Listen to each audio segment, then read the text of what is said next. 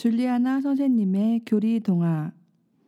이 팟캐스트는 주일학교 교리교사와 어린이들을 위한 교리 동화로 의정부 교구 청소년 사무국에서 제작하였습니다. 안드로이드 팟빵과 애플 아이튠즈에서 들으실 수 있습니다.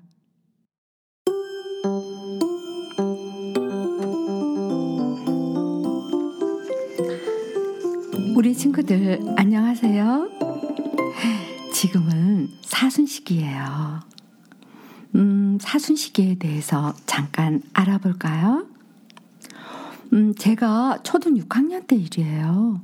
수업 중 교무실에 잠깐 다녀올 테니 자습하고 있으라 하시며 선생님이 나가시자 친구끼리 싸움이 붙어 울고 떠들고 난리였는데 교장 선생님이 지나가시다 보시고 화가 나셔서 모두 운동장 30바퀴를 뛰고 손바닥 10대씩 맞으라 하셨어요.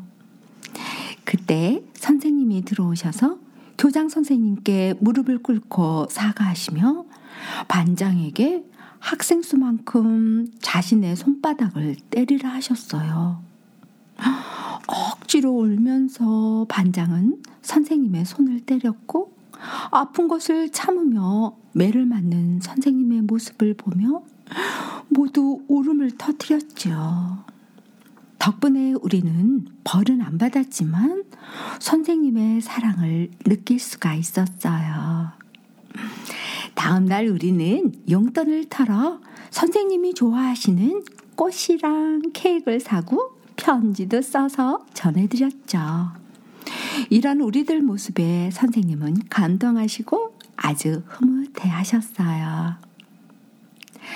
예수님께서도 알게 모르게 우리들이 지은 죄로 결국 지옥으로밖에 갈 수 없는 우리를 구하시려고 남의 것을 탐내고 또 손으로 지은 우리 죄를 대신해서 또 바른 길로 가지 않고 죄의 길을 가던 발에 대신 못이 박히시고 또 나쁜 생각들로 지은 죄를 가시관을 쓰시어 생각의 죄를 대신 없애주셨어요. 못자국마다 가시관에서 흘러나온 피는 우리 몸에서 하는 피의 역할처럼 생명과 정화를 상징해요. 예수님의 피가 우리와 세상을 살리는 생명이 되고 우리의 죄를 깨끗이 정화시켜 주신 거예요. 벌을 받아야 할 우리 반 친구들 대신 매를 맞으셨던 선생님처럼요.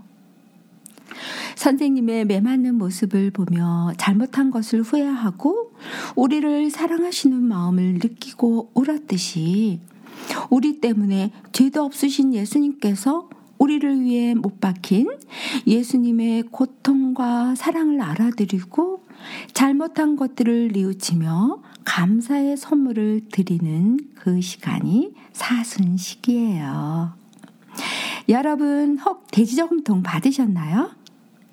선생님께 용돈을 모아 꽃이랑 여러 가지 선물을 선생님께 드렸듯이 우리들도 용돈을 아껴 힘든 이웃을 위해 저금한 것을 예수님께 가져다 드리면 아마 선생님처럼 감동하시고 기뻐하시겠죠?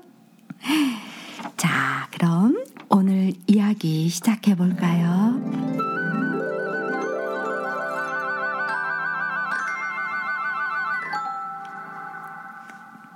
하늘나라 부자 옛날 어느 나라에 부자 임금님이 살았어요. 임금님은 궁궐에 있는 모든 것을 금과 보석으로 장식하고 항상 큰 소리로 뽐내며 말했죠. 아하하하, 이 세상에 나 같은 부자는 하나도 없을 거야. 아하하. 그런데 어느 날이었어요. 하늘에서 이상한 소리가 들려왔어요. 오늘 밤 12시에 이 세상에 제일 가는 부자가 죽을 것이다. 임금님은 깜짝 놀라 온몸을 벌벌 떨었죠. 아, 아니, 이, 이 세상에 제일 가는 부자라면, 아니, 내가? 아니, 내가?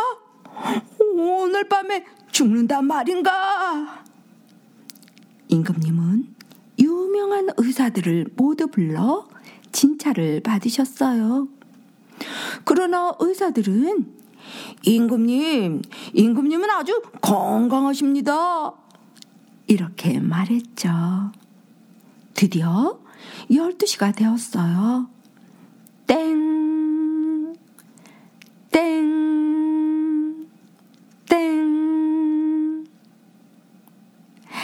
12시가 되었지만 임금님에겐 아무 일도 일어나지 않았어요. 임금님은 그제야 안심을 했지만 은근히 화가 났어요.